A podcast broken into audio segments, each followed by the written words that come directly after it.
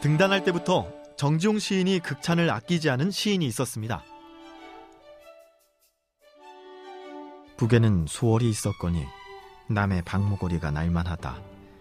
소월에 툭툭 붉어지는 삭주 구송조는 지금 읽어도 좋더니 모골이 못지않아 아기자기 섬세한 맛이 민요풍에서 시에 바라기까지 모골의 고심이 더 크다.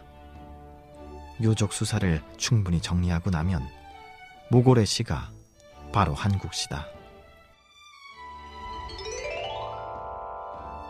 정지용 시인의 글에서 알 수 있듯이 그는 시인 박모걸입니다. 우리에게는 청록파 시인으로 익히 알려져 있는데요. 그는 우리가 아는 시 외에 동시도 많이 썼다고 합니다. 누구나 어린 시절에 한 번쯤 즐겨 불렀던 동요 얼룩송아지도 알고 보면 박목월 시인이 지은 동시입니다.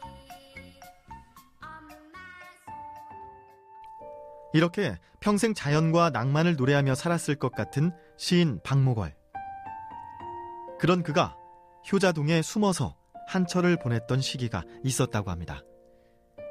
뒤늦게 40대에 찾아온 어긋난 사랑 때문이었는데요.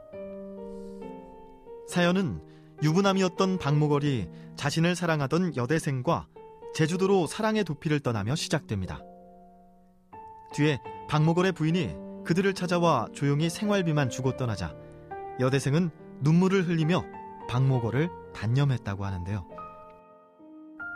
그렇게 다시 서울로 돌아온 박모걸은 아내에게 미안한 마음에 바로 집으로 갈 수 없었고 효자동에 머문 것이죠.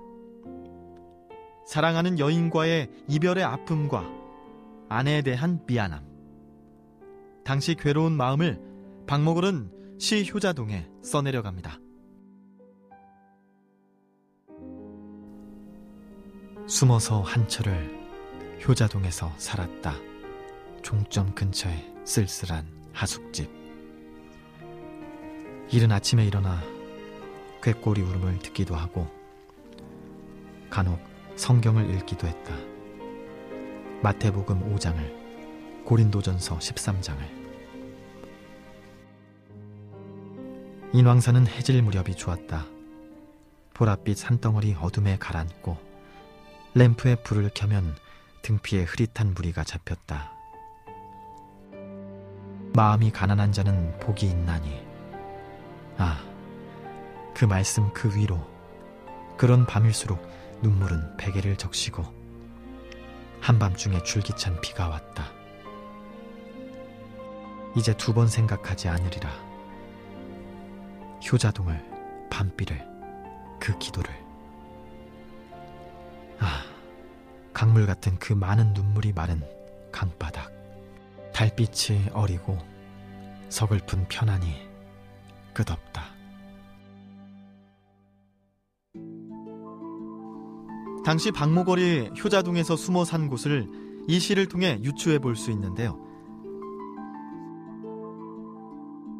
시 1년에서 보면 하숙집의 위치가 전차 종점 근처라고 나옵니다. 지금은 사라진 전차 종점 어디일까요?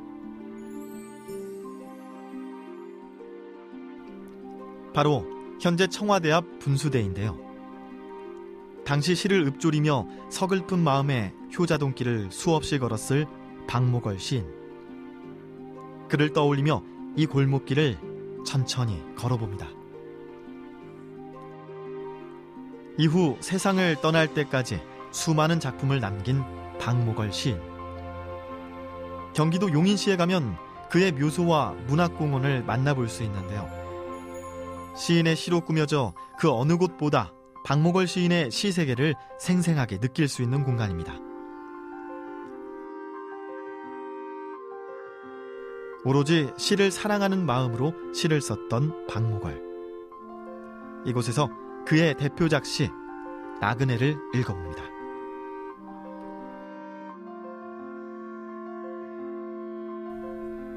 강나루 건너서 밀밭길을 구름에 달 가듯이 가는 나그네. 길은 외줄기 남도 300리 술 익는 마을마다 타는 저녁놀 구름에 달 가듯이 가는 나그네.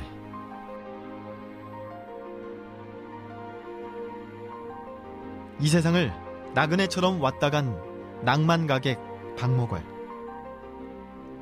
그가 못내 그리워지는 오늘입니다. 오늘 방송 좋았나요? 방송에 대한 응원 이렇게 표현해 주세요. 다운로드하기, 댓글 달기, 구독하기, 하트 주기. 더 좋은 방송을 위해 응원해 주세요. 다운로드하기, 댓글 달기, 구독하기, 하트 주기. 기억하셨죠?